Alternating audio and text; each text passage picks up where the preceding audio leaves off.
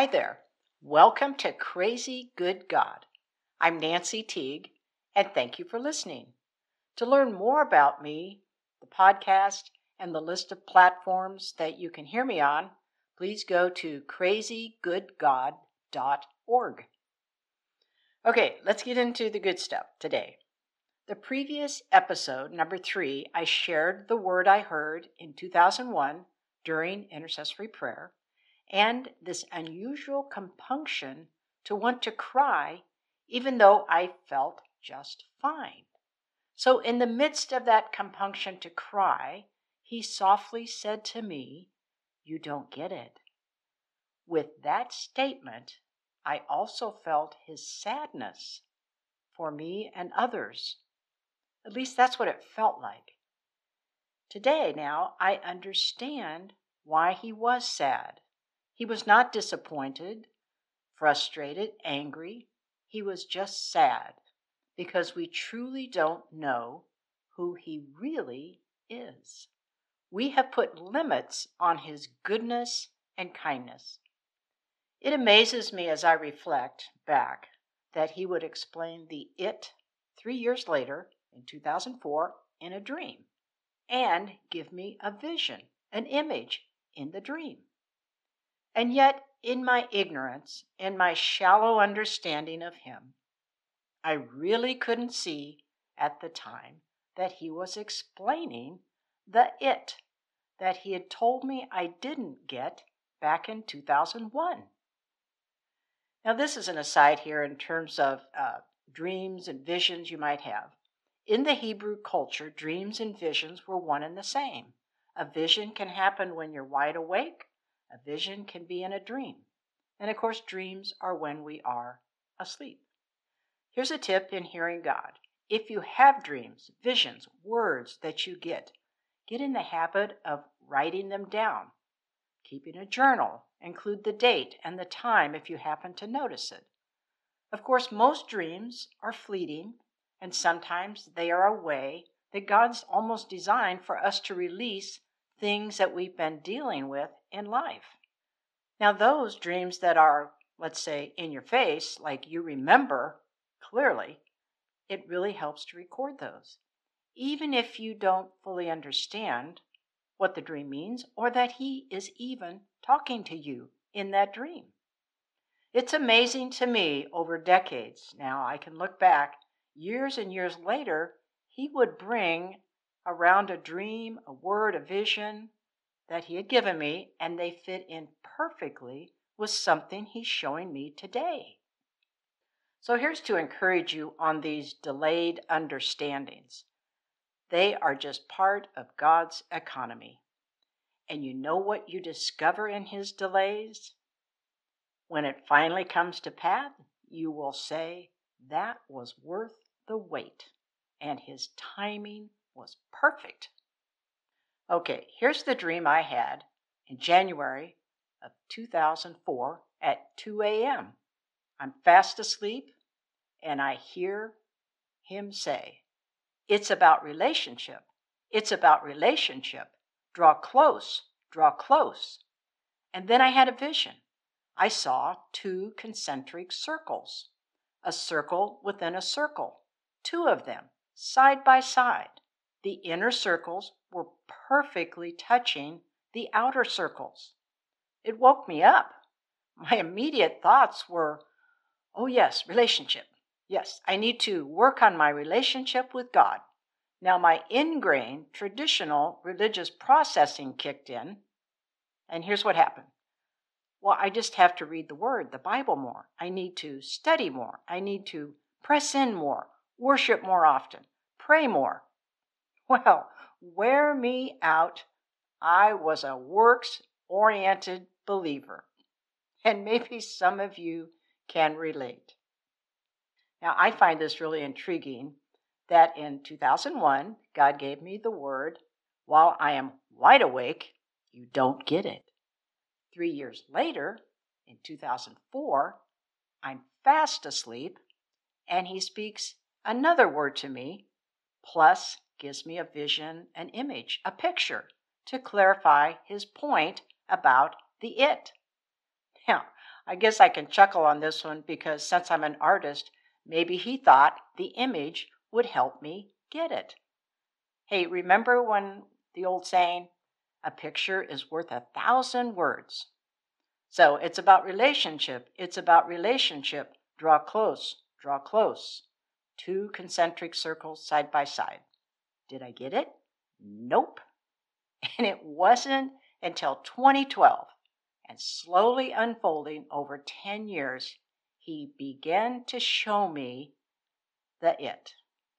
And you know what this says, besides me being caught up in religious traditions and teachings of man and thinking I know just what I need to do to figure something out if it comes to God. And by the way, just check out Colossians 3 8 when I refer to traditions and teachings of man. So, the point being here, we cannot fault ourselves for having traditions ingrained in us. He doesn't fault us for that. He sees that little obstacle, but in Him and for Him, it's not an obstacle. But most importantly, this shows how patient and faithful God is.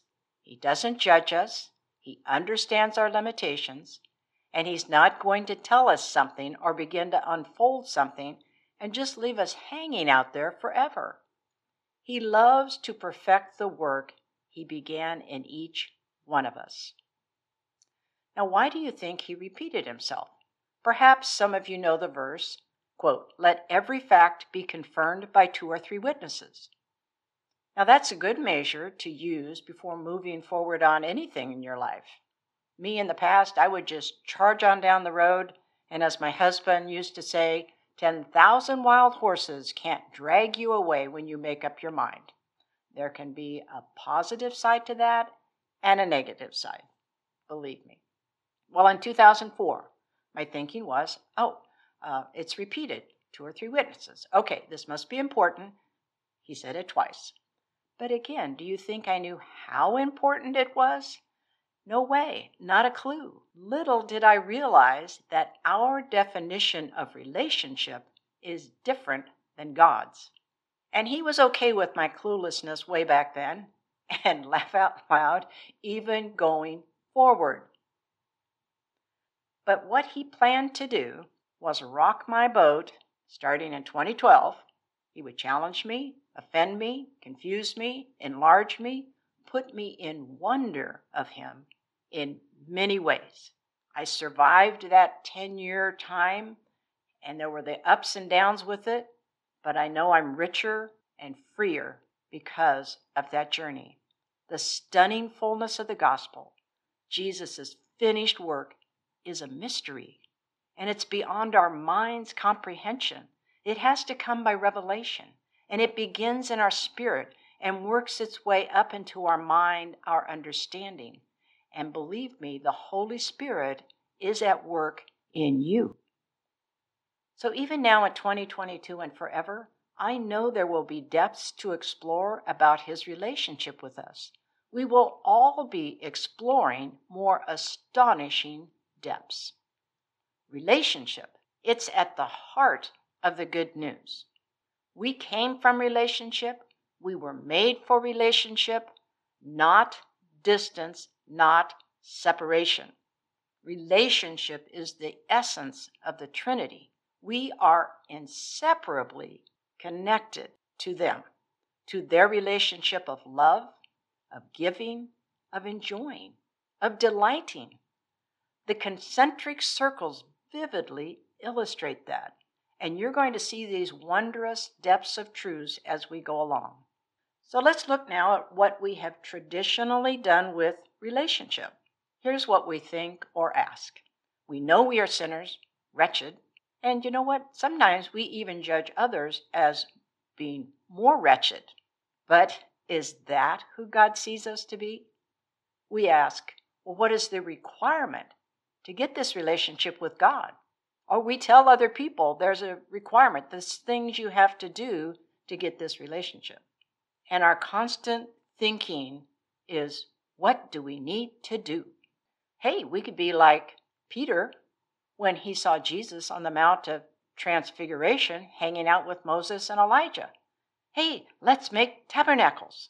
And so Peter's running around trying to make this happen. And what did God say?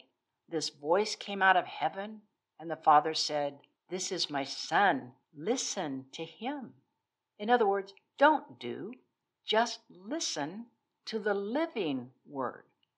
Now, we could also ask, well, can this relationship be severed if we do something bad? What are the exclusions to this relationship?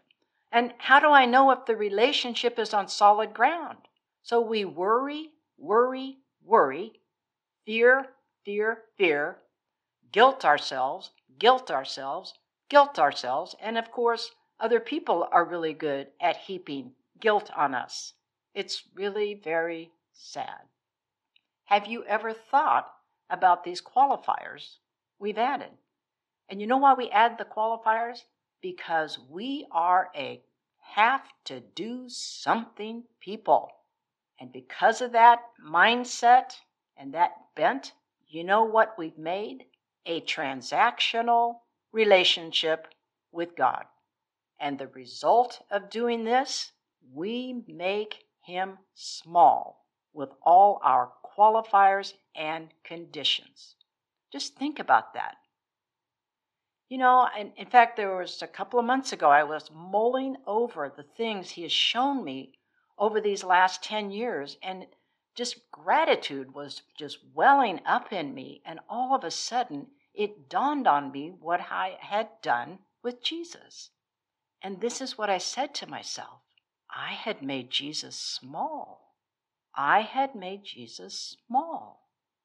I didn't feel condemned when I had that feeling but it was almost like, wow, that's what I did all those years. I loved him, I served him, I ministered in his name, I saw him do stuff. But overall, he was small compared to what he has shown me now. I believe these are the relationship questions that God wants us to ask and search out. What kind of relationship is it, God? Well, when did it start? How did it start? Why did it start?